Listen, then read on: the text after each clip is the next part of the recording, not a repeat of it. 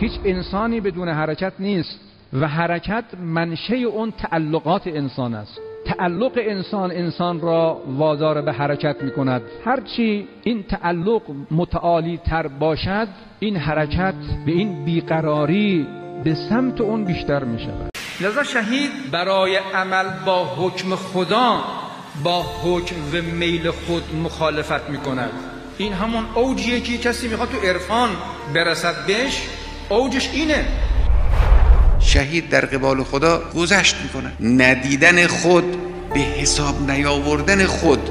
اگر خود را به حساب می آورد خود را در معرض نابودی و خطر قرار نمی‌داد. اینو من به جوانها میگم.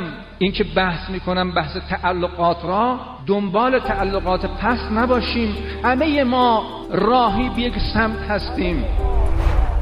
این مطلبی که نقل کردن از من حرف من نیست حرف یه رزمنده همدانی است. که اگر چنانچه از سیم خاردار می‌خوای رد بشی اول باید از سیم خاردار نفس عبور کنی. وقتی گرفتار خودمون هستیم نمی‌تونیم کاری انجام بدیم. اینو اونا به ما یاد دادن. اگر انسان وجودش پر شد از محبت خدا و حب به خدا همه این وجود توهی می شود از محبت های دیگر و موضوعات دیگر. امام میفرمایند اوج بندگی در سیر و سلوک و در عالم معنویت شهادت هست. خدای تبارک و تعالی جلوه می کند به او و اون هم ینظر الی وجه الله. امام معتقد هستند برنامه اسلام از عصر وحی تا قیامت بر مبنای شهادت توأم با شهامت پای گذاری شده است. شهادت را امام ارث اولیا برای بشریت می‌دانند. شهادت ارثی است که از اولیاء ما به ما می‌رسد. بدخواهان ما گمان نکنند که جوانهای ما از مردن از شهادت باکی دارند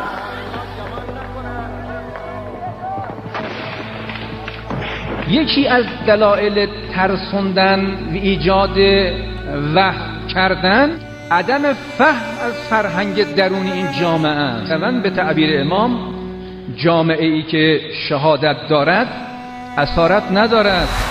اشتباهی که این غربی ها دارن یا این مخالفین ما دارن اشتباه این است که خیال می‌کنن که وقتی که کلمه موشک تو کار آمد مردم ایران میترسن دیگه باید چه باشن؟ این خاصی در کار می برای اینکه یه ملتی است که شهادت طلب است. حالا شهادت با موشک باشد یا با تان باشد یا با توپ ما ملت شهادتیم. ما ملت امام حسینیم.